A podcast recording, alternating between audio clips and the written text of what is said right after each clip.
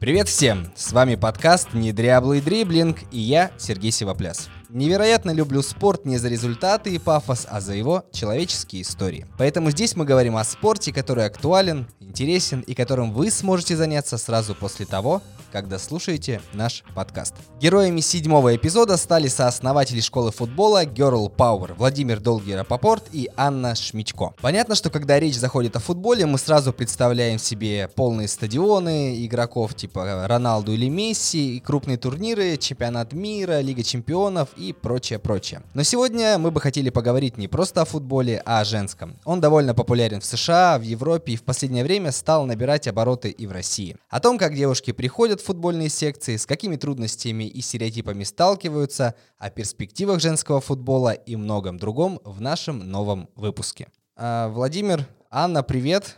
Привет. Привет. Да, ребят, я больше по мужскому футболу, но, конечно, и по спорту в целом. Поэтому, если где-то будут вам встречаться немножко сексистские вопросы, немножко глупые вопросы, объясняйте мне, где я, может быть, не прав или не просвещен даже скорее, что вообще как у вас устроено. А, начну с самого главного. Обычно, когда люди открывают какую-то школу, а, какую-то академию, там секцию, по-разному можно назвать, учитывая объем. Есть либо какой-то профессиональный бэкграунд, когда люди долго этим занимались, и теперь они хотят продолжить передавать свои знания, либо какой-то травматический бэкграунд, когда случилось что-то негативное, и впоследствии ты решаешь а вот я докажу всем, что все по-другому и буду делать, как я считаю нужным. В вашем случае открытие вот такого большого проекта о женском футболе, с чем он конкретно связан? У вас обоих, да, при условии, что я гипотетически могу предположить, что у Анны свой какой-то опыт, где ей сказали, девчонка, ну какой футбол?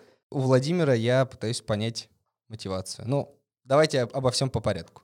Мне кажется, что как очень многое в моей жизни и история с женским футболом это результат просто случайности. Никакого у меня ни, ни, нигде я не сталкивался с женским футболом и ничего не знал до этого с, про то, есть ли он, играют ли девушки в футбол, играют ли профессиональный. Жил среднестатистической жизнью среднестатистического россиянина, который чего-то знает про футбол, читает Sports.ru, хочет, чтобы его дети умели играть в футбол, но при этом про женский футбол не знает ничего. Более того, наверное, я тогда целом относился к этому достаточно скептично. В какой-то момент у нас была и есть большая детская футбольная академия, в которой тренируются и мальчики, и девочки. Э, но в основном мальчики, конечно же. И в какой-то момент кто-то из мам в шутку э, сказали, что вот вы вот детей тренируете, а нам с ними э, на выходных играть надо во что-то, а мы не убеем, что вы нас не тренируете. И мы в шутку ответили, что типа, а вот Чё бы нет, давайте попробуем. Вот так это и пошло. То есть это, правда, не личная и не травматичная история с моей стороны. Окей. Okay. Анна, твоя версия. Да-да, мне кажется, Володя э, закрывает эту часть, что на самом деле до появления детской истории, женской истории Володя играл и с друзьями, и с вами играли девчонки, ну, то есть у тебя есть какой-то опыт хотя бы того, что у вас смешанные команды были. Я начала с того, что я вообще не играла в футбол. И мне никто не приходил и не говорил, типа, нет, не хочу играть в футбол. Я просто говорю, ваш футбол — это не ко мне, это очень контактно, это очень травматично, я туда не пойду. Володя настоял на том, что была бы эта женская история. И поскольку сначала нас было не очень много, а я ответственно подошла к тому, что если мы что-то запускаем, какое-то направление, то в нем все-таки должно быть побольше хотя бы на один народу, и тоже пошла играть. Не, не потому, что я хотела играть в футбол. И надо сказать, что в отличие от большинства девочек, которые нас занимаются, моя любовь любовь, мой интерес к футболу, он приобретенный, наживной и ни в коем случае не протестный. То, к чему меня сначала приучили, а потом я уже поняла, что как это классно и как это здорово. Главный посыл, концепция, какой вы хотите донести до общественности, до людей. Футбол для девчонок должен быть доступный, футбол для девчонок должен быть в кайф. Какая ваша главная идея? Может быть, какой-то, ну не девиз, девиз это как-то примитивно, а мысль, которая витает и должна дойти до людей. Мне кажется, что наша мысль, как и буквально примитивно, как девиз. Футбол, ну вот с нашей точки зрения, это лучшая в мире игра. С этим плюс-минус согласно несколько миллиардов населения планеты. Исторически получилось, по глупой причине, но тем не менее исторически получилось, что 90% этого населения это мужчины. Не потому, что женщины попробовали и такие, нет, это не для нас, спасибо, больше не надо. А, а просто потому, что женщинам, по сути, никто не предлагал. Более того, не предлагали очень настоятельно. В Англии профессиональный женский футбол был запрещен очень долгое время. Мы все копировали, вся Европа копировала структуру с Англии. Просто женщины не знают о том, что футбол это классно или не классно. Ну, как если меня или тебя спрашивать про э, то, классно ли танцевать в балете. Я не танцевал в балете. Сексизм? А нет, это не вопрос сексизма, это вопрос того, что мальчики действительно балетом почти не занимаются, за редким-редким исключением. А большинство девочек в э, детстве ходят на э, гимнастику, балет, ну вот что-то около этого. Меня бессмысленно спрашивать, классная ли вещь балет как именно времяпрепровождение, не как зрелище, а как времяпрепровождение. Я уверен, что классное, просто мне никто этого в детстве не предложил и сейчас не предлагает. Здесь не должно быть вопроса, почему девочка выбрала футбол. Она выбрала футбол, или она выбрала бег, или она выбрала верховую езду, или она выбрала гимнастику, это одного порядка события. Именно так, чтобы это просто был один из вариантов нормы выбора. А, скорее всего, вы слышали от девчонок или от взрослых девушек, которые приходят к вам заниматься, тренироваться, играть, какие-то неприятные, дикие истории, вот как раз а, непринятие их в секциях или... Были ли такие истории? Может быть, есть что рассказать, чтобы понимать, как вот у нас все некрасиво устроено в этом аспекте? Ну, я бы сказал следующее, что большая часть истории, которые мы слышали, она вот ровно про то, что хотела попробовать и не брали. Девушке для того, чтобы пойти играть в футбол, нужно преодолеть внутренний страх того, что она что-то делает впервые, чего никогда не делала. И второе, еще преодолеть в целом сопротивление с которым она часто сталкивается, оно даже может быть не агрессивно-сексистское, оно может быть совершенно нежное, то типа, слушай, ну как бы тебе этого не нужно. Куда, куда тебе, ты девчонка, мы тебе сейчас больно мечом по лицу заедем. А может быть, наоборот, агрессивно-сексистское, типа, ты девчонка, ты вообще нахер пошла отсюда, мы здесь в футбол играем. Но это все равно действительно преодоление. И мне кажется, что половина приходит для того, чтобы просто попробовать что-то новое, чего, чего не пробовали, про что начали узнавать, что это клево. А половина приходит с идеей того, чтобы все-таки попробовать то, что так хотелось в детстве и там, ну, как бы не получалось.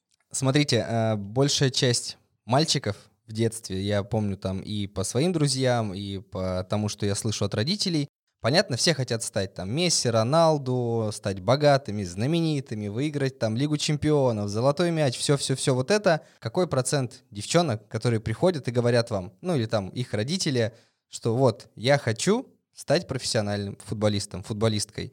Я хочу там играть за сборную России, как вот эти самые девчонки.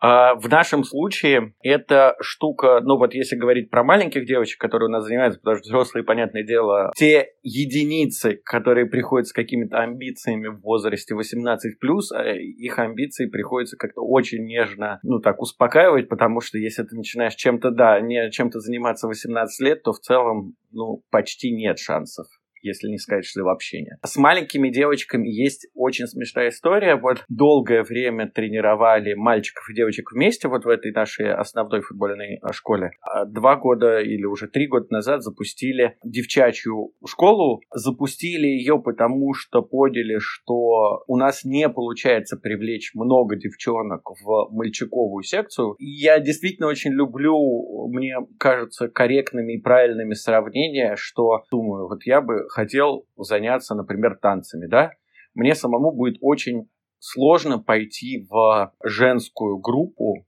где я буду единственным мужчиной, и при этом девушки вокруг будут уже по-разному хорошо и уметь танцевать, а я приду с нулевым буквально уровнем. А это правда про меня так, я не умею танцевать. И, соответственно, ну, мне там будет тяжело, психологически в первую очередь. Также девочкам, конечно же, тяжело приходить в мальчиковые секции, потому что мальчики уже там вполне себе умеют, они приходят к каким-то нулевым уровням, даже если они спортивные. Мы создали девчачью группу для того, чтобы девочкам как раз был комфортный вход в футбол. А дальше узнали очень много нового про особенности тренировок девочек, изначально считаешь, что никаких особенностей нет, ничем не отличается. На самом деле особенностей очень много, и они все социального и психологического характера, не физиологического. То есть упражнения все те же самые. Но, например, девочки не только не хотят стать профессиональными футболистками, даже вот э, у нас параллельно тренируются и даже и вместе играют команды девчачьи 7-8 лет и мальчиковые 7-8 лет. И на каждой тренировке товарищеский матч, там, то все. Мальчики все знают все топ-клубы, все топ-лиги, всех топ-футболистов, кто-то за кого-то болеет, обсуждают результаты воскресных игр и так далее. Ну, одно из э, таких развлекательных элементов тренировки – это мы отрабатываем финт Зидана. Мы просто учимся работать подошвой. Технически очень простой, при этом достаточно зрелищно, его интересно делать. Сначала выяснил, что никто не знает, кто такой Зидан. Потом, когда я объяснял просто, как его делать. Но Зидан, ладно, он как бы давно играл. Потом выяснил, что никто не знает, что такое Реал, футбольный клуб. Просто никто. Из 12 человек группы. Дальше мы стали выяснять, и выяснилось, что в целом сочетание Манчестер Юнайтед, Барселона, Месси знают два человека, Рональдо два других, ну, то есть две девочки. Для них не существует профессионального футбола, не потому, что он им не интересен, а потому что, опять же, его, их в него никак не погружают. Они не смотрят футбол с папой, с ними его не обсуждают подружки, то есть они нигде не сталкиваются. Они не могут хотеть быть как Месси, потому что они никогда не станут Месси. Они могут научиться играть лучше, но Месси они не станут. И это, конечно же, важно для тренировочного процесса, потому что если у тебя есть кумир, ты хочешь быть на него или нее похожим, ты начинаешь... Но это тебя мотивирует дополнительно. Ты начинаешь пробовать новые финты, которые она показала. В жизни каждого мальчика, ну или большинства мальчиков, есть момент, когда они повторяют какой-нибудь финт какого-нибудь футболиста, которого они увидели по телевизору. Это мотивирует. При этом часто говорят, что девочки и женщины играют грубее, чем мужчины. Это правда так. Просто потому, что они например, не симулируют. Они не видят этого в жизни, в смысле, что они не видят этого в профессиональном футболе, они его не смотрят, поэтому они не знают, что если их чуть-чуть зацепили, можно упасть и покричать. Поэтому, когда их бьют по ногам, они, ну, считают это, ну, это часть игры, у нас всех бьют по ногам. Ты в этот момент либо кричишь, либо продолжаешь играть. А для девчонок удар по ногам становится нормой ну, в смысле, частью нормальной игры. Как ты не станешь плакать, если я тебя жестко отодвину корпусом, но в пределах правил. Это часть игры. То же самое, на самом деле, удар по ногам тоже часть игры. А мальчишки в этом смысле начинают, конечно же, кричать, что вот, против меня нарушали правила, просто потому что они видят, как э, это делают их кумиры как раз. Что можно апеллировать, да. да, вести себя показушно и создавать суету вокруг себя. Есть много моментов, которые так или иначе делают эту игру в первую очередь игрой. Мне кажется, что это самое большое отличие. Когда ты говоришь, есть дети, которые хотят получить золотую бутсу, заработать много денег, вот это все. Смотри, сколько всего ты на одну игру сверху навалил. Сколько у тебя атрибутов игры, которая на самом деле в чистом виде просто игра. А игра — это не про, не про результат. Игра, игра — это про процесс. Потому что когда мы двигаемся, когда у нас что-то получается или не получается, эндорфин, дофамин, все что угодно, заводят, делает эту игру как каким-то самостоятельным процессом, который не требует тебе как бы дальше денег, бутс, золотых мечей и вот этого всего. И поэтому, когда мальчики забивают гол, они бегают индивидуально, празднуя победу очень часто, как это делают на поле. А девочки либо не празднуют совсем, потому что это просто тоже часть игры, либо обнимаются, потому что это часть коллективной игры. А смотрите, самое главное, что зачастую там в комментариях, э, где-то еще вменяют женскому футболу, то есть не то, что там фу, это девчонки, а то, что скорости другие. Вот даже я смотрел там чемпионат Европы, Честно, не буду врать, какой 17-й был год или какой. В общем, по Евроспорту что-то показывали. Интересно смотреть. Тактически классно. То есть, если ты смотришь на футбол не как на какую-то там тестостеронную битву, вот как раз там нарушения и прочее, а именно как на какие-то тактические задумки, изящные голы, пасы и прочее, все классно в женском футболе, но вот какие-то скорости медленней. И это так на контрасте создается ощущение с мужским, поскольку я привык его больше смотреть. Или действительно так? Когда мы всю эту штуку начинали, я, правда, ничего не знал, вообще ни одной фамилии профессиональной футболистки не знал, ничего не знал, есть ли сборная России. Дальше я стал про это что-то узнавать, в том числе стал смотреть. И посмотрев, я понял, что, кажется, женский футбол должен быть как бег. Бегаю свои дистанции, участвую в марафонах, но кто там чего профессионально делает, меня вообще не интересует. Я не знаю, кто чемпион мира, единственный, кого я знаю, это Хусейн Болт. Все, больше никого не знаю. Выяснилось несколько вещей. Первая вещь – это если людей не тренировать качественно, то они не играют качественно. К сожалению, это стопроцентная реальность, ну, близкая к 100%. Мальчиков тренируют с детства, делают это э, по миллиону разных методик, очень разные тренеры, хорошие, плохие, гениальные, отвратительные и так далее. Огромное сито, из которого до профессионального доходят единицы, но они и есть золото и гений. У девочек, во-первых, их занимается сейчас, наверное, уже миллионы, но в целом я бы сказал, что скорее сотни тысяч. Второе – это их тренируют, тренировали. Сейчас это поменялось. Последние 10 лет очень сильно изменилось. Поэтому я говорю, там, условно, 5-10 лет назад. Их тренировали люди, которых не допускали до мальчиков. Или какие-то просто сумасшедшие, которые считали, что, типа, девочек тренировать на, важно. На выходе мы получаем действительно технически слабо оснащенных, физически слабо развитых футболисток. Это то, что было. Значит, за последние 10 лет это изменилось. Я был на финале чемпионата Европы, после которого я как раз 19 года, после которого я поменял свою точку зрения. Не 19 17 в 19 был чемпионат мира.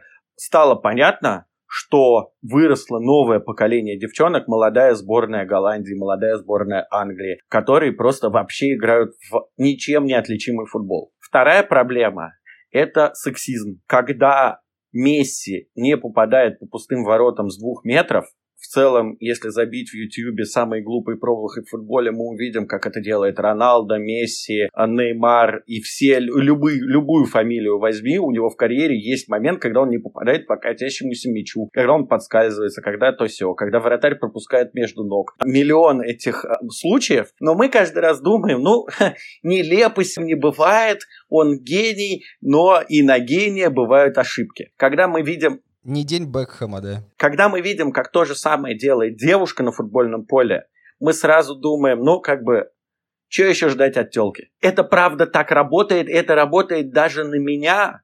Ну, короче, все, о чем да. говорит Володя, это такая призмочка, которая вставлена у тебя в глаза, у меня в глаза. Потому что изначально ты еще приходишь такой, как бы, будучи воспитанный в таком обществе, с мизогинией встроенный. То есть потому что все девчонки — это те девчонки, с которыми не очень надо дружить, а лучшие друзья — это мальчики, конечно. И вот ты с этими штуками, совершая ошибку, сам себя, ты как бы просто изнутри кислотой поливаешь. Потому что ты не имеешь права на ошибку. Потому что все эти люди, которые вокруг собрались, оценить, как ты в 29 лет, начав играть в футбол, сейчас в 35 выйдешь и сыграешь, ты как бы ждешь, что у тебя все внимание их на тебя, и еще все твое внутреннее внимание на все свои ошибки, оно очень сконцентрировано. Поэтому то, с чем борется Володя, грубо говоря, на тренировке, это вот этот внешний взгляд, а то, чем девочки непрерывно работают изнутри, и то, о чем говорит Володя, мне кажется, и о маленьких девочках в том числе, что девочка изнутри сама к себе подходит совсем иначе.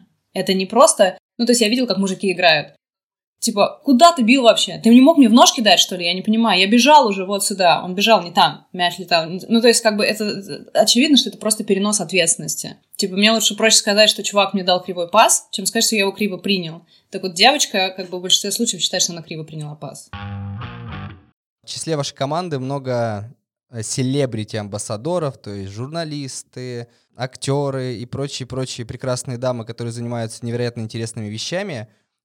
Как происходит появление новых э, известных игроков в вашей команде, это все стихийная случайность или такая продуманная хайп-машина, контент-план, и вы постепенно привлекаете все новых и новых известных дам? Такой супер стратегии нет, хотя, конечно, нам это ужасно приятно. Здесь сарафанное радио, просто стечение обстоятельств того, что, ну, не только супер unknown люди хотят играть в футбол. В целом их много. Это, наоборот, классный показатель того, что даже если ты как-то так или иначе в жизни состоялся с какой-то с точки зрения рабочей, не знаешь, что у тебя нет нереализованных желаний, и в этом случае мы выступаем как одна из площадок для таких реализаций.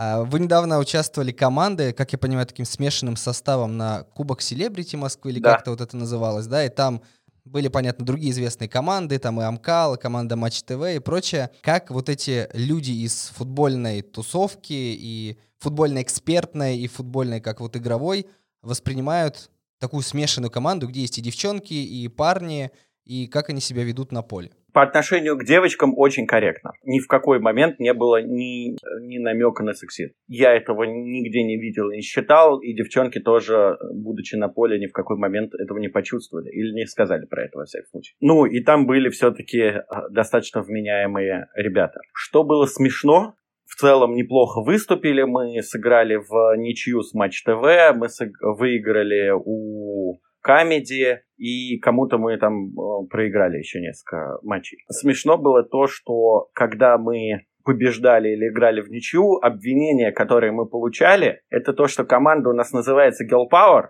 а играют не только девочки. Потому что, понятное дело, что в силу того, что девчонки у нас любители, да, у нас, ну, там, средний возраст это 28 лет какой-нибудь. Девчонки, которые начали тренироваться 2-3 года назад, 4 кто-то. Ну, как бы на поле против мужских команд, ну, как бы условно решали тренеры, да, которые были в составе команды. У нас не было приглашенных футболистов. Кто были на поле, это были либо наши тренеры, либо наши девчонки. Понятное дело, что тренеры, которые там в детстве профессионально и в юности профессионально занимались футболом, а кто-то даже играл на каком-то, ну, как бы они решали на поле. Да, и главное обвинение, которое мы получали потом в комментариях в Инстаграме от фанатов соперников, у которых мы выиграли, это что, ну, как бы, типа, пришли Гел Пауэр, а играют мужики. Вот, но это было очень смешно, потому что у нас всегда было минимум три девочки на поле, а чаще 4-5, и это любители. Так, в целом, это было классно. Аня, твои впечатления, я как понимаю, ты там играла? Могу ошибаться, я, честно, настолько глубоко не копнул, нет?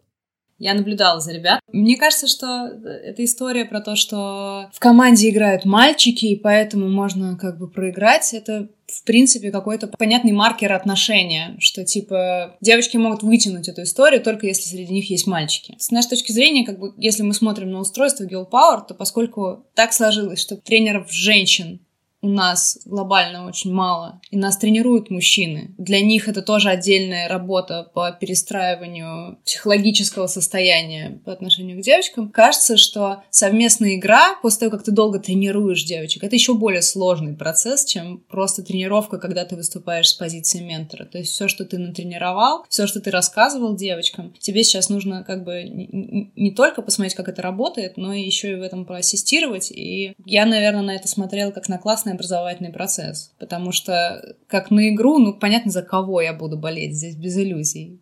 И даже в случае проигрыша я буду продолжать болеть за этих девчонок, за то, как они это перенесут, за то, насколько это будет для них драматично или наоборот, насколько это будет для них классный опыт. А вот с точки зрения какого-то образовательного процесса, такие соревнования всегда и прививка, довольно злая, мне кажется, бывает вот после таких комментариев и после таких вещей. Но и очень положительная, потому что я не слышала каких-то историй про обиды или про какую-то грубость. Не знаю. Классный образовательный процесс, все, что можно сказать. Ты играешь с людьми, которые тебе рассказывают, как играть, и ты тренируешься в совершенно другом формате.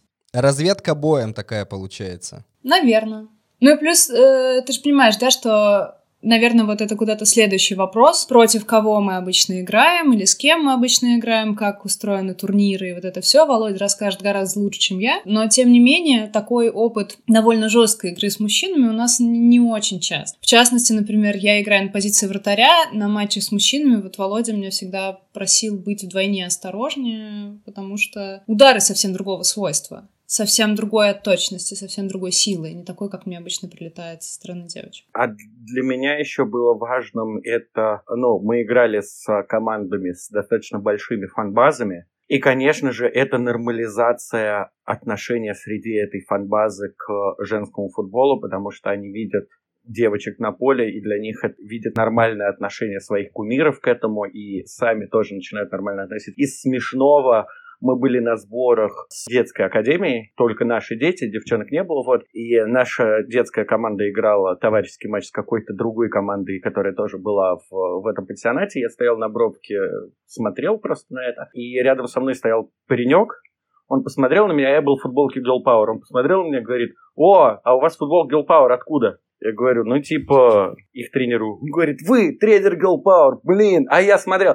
Пацану 11 лет. Он попросил меня с ним сфотографироваться. Он попросил, он пожелал удачи. Он сказал, что смотрит все матчи и так далее, и так далее. И это правда так работает, что вот благодаря Амкалу, у которого миллионная аудитория этих 12-летних детей и фанатов, вот, эти фанаты узнают нас, и, и для них уже женский футбол становится нормой.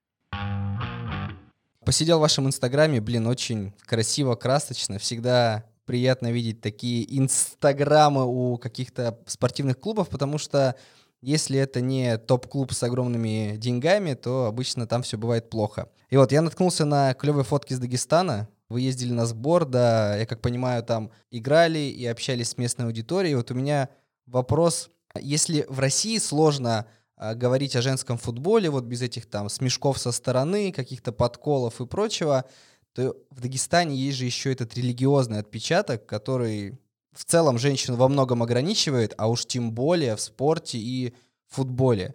С чем вы столкнулись, э, что вы там увидели, что вам рассказывали про то, как там дамы играют в футбол, потому что, да, я видел даму э, в хиджабе, или, честно, не знаю, как это правильно назвать, да, которая была еще при этом в футбольной форме, и вот вы разместили ее снимок, и я понял, что, блин, значит, есть девушки и женщины, которые играют э, в Кавказских республиках в футбол.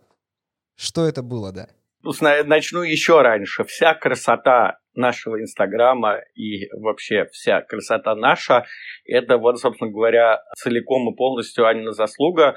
И если я как раз вот про, про спорт и какие-то там чемпионаты, то вот э, все, все, все это Аня, и, ну, и это адово важная часть, потому что действительно очень важно, чтобы женщины в футболе, девочки в футболе выглядели в хорошем смысле красиво. Ну, если я кого-то фотографирую, то, ну, как бы эту фотографию надо удалять. И большинство, конечно, фотографий любительских, они именно такие, что ты не хочешь там оказаться. Ну, то есть это не только моя заслуга, а следствие того, что мы все выучили очень хорошо, что чем лучше мы рассказываем, чем краше мы рассказываем о женском футболе, тем нам потом, потом проще с этим жить. Ну, как бы так, это так работает, вот и все. А про Дагестан история простая. В какой-то момент э, нам в Инстаграм написал аккаунт, который называется «Женский футбол в Дагестане». И сначала я поржал, потому что, ну, звучит смешно. И всегда, когда мы говорили про какое-то там развитие по России, а мы сейчас этим активно занимаемся, мы всегда там говорили при выборе в каких регионах, городах мы будем э, открываться, мы говорили, ну, конечно, не в Дагестане. А дальше выяснилась удивительная история, что в Дагестане, в Махачкале живет девушка Эльмира, которая в детстве играла в футбол или хотела играть, а даже не играла, а хотела играть. Она наткнулась на наш Инстаграм, смотрела, смотрела наши фоточки и потом решила, что что она смотрит, почему она не возьмет и не просто не соберет свою женскую группу. И дальше там есть удивительная история, которую она рассказывает гораздо лучше, чем я, про то, как она прошла через э, все сопротивление в отношении э, нее и гораздо, ну, в смысле, что наша история по сравнению с этим это просто, ну, какой-то детский лепет. Она собрала там команду, с которой они тренируются. После этого она даже вот в этом году открыла и набрала себе маленьких девочек, которых она сама тренирует. И мы поняли, что мы хотим поехать и ее поддержать. Честно думал, что Дагестан поедет 7-10 девчонок каких-то самых отвязных, которые ничего не боятся, потому что сам я боялся. Вот, а, потому что, ну, это действительно... Признайся просто, ты сам боялся вести девочек в Дагестан. Очень, очень боялся. Нет, серьезно, ну, в смысле, это правда, ну, ты читаешь все новости, которые ты читаешь про Дагестан, Хабиба, Махачкалу и все прочее, вот это все. И отношение к женщинам. Дальше сначала выяснил, что нас едет там почти 40 девчонок, это было мне очень страшно теперь э, после этого втройне, потому что я представлял себе, что вот 40 девчонок приедут и, и что там будет. Вот, и не, не уст... Опять же, это же не, во, не вопрос того, что как бы это какие-то просто абстрактные 40 девчонок. Это 40 девчонок, у которых они сами себе на уме. Это взрослые люди. Ты не можешь им сказать, так, вы все сидите по номерам и не выходите.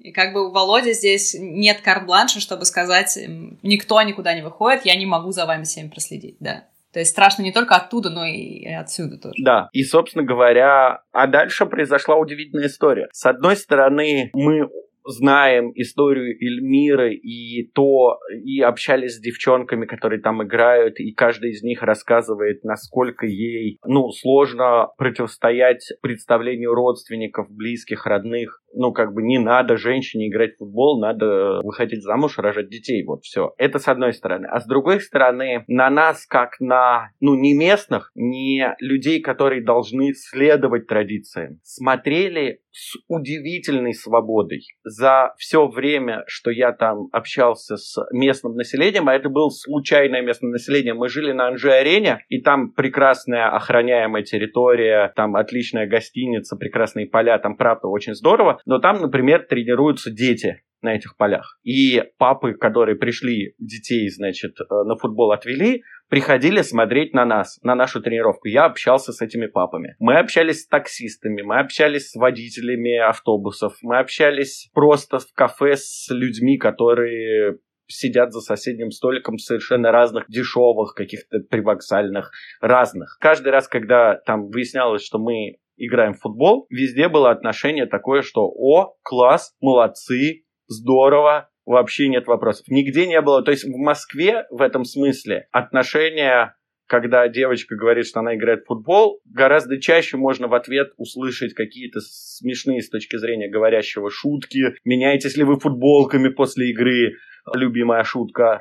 Какие регионы, города и веси вы, может быть, планируете посетить? Также там с какими-то сборами, играми, тренировками, общением, коммуникацией. Либо в планах у вас туда зайти с вашей идеей, пытаться найти людей, которые будут развивать у себя на месте. Что это могут быть за города и регионы?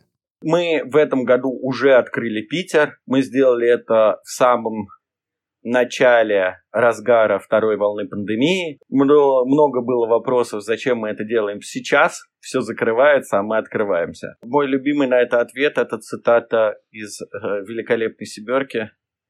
Один мой друг разделся до гола и прыгнул в заросли кактуса. Я спросил его, зачем он это сделал, и знаешь, что он ответил? Что? Что тогда ему это казалось хорошей идеей. Нет, на самом деле в Питере очень здорово сейчас развивается э, взрослый, э, девчачий пока э, отложен запуск, просто потому что действительно детей пока боятся водить на какие-то новые занятия, вот. Но взрослые развиваются очень здорово, там уже много девчонок, которые тренируются. Мы планируем открываться в Новосибирске, мы думаем про Екатеринбург, мы думаем про Казань, мы думаем про Калининград, мы смотрим на регионы, и, собственно говоря, мы получаем достаточно много запросов из регионов по поводу того, чтобы открыть что-нибудь, и выбираем. Но нам здесь действительно очень важно, чтобы у нас были единомышленники, люди, вот, которые смотрят на это так же, как мы. Касается не только организаторов, но и тренеров, потому что, как мы помним из первой части, все супер непросто, когда ты с изначально своим мальчишеским подходом приходишь в женский футбол. Напоследок, э, что бы вы сказали всем скептикам, сексистам, тем, кто считает, что женский футбол фигня, фуфло, и вообще зачем его смотреть, зачем им заниматься? Какая-то вот лаконичная, емкая, может быть, фраза или мысль, чтобы люди задумались о том, правы они или нет в своих суждениях. Я бы ничего не говорила, пока меня не спросят. Не в смысле, что... Мне кажется, что это прям без... Ну, как только ты начинаешь вступать в дискуссию на этот счет, ты вступаешь в позицию, что это ненормально. Нет, это для меня нормально. Меня нет здесь повода для дискуссий. Просто потому, что это норма. Потому что как бы в этом нет, нет пространства для конфликта. И если есть какое-то ощущение, что, что это еще не в той степени норма, в которой как бы нам бы хотелось, то это только и только вопрос времени.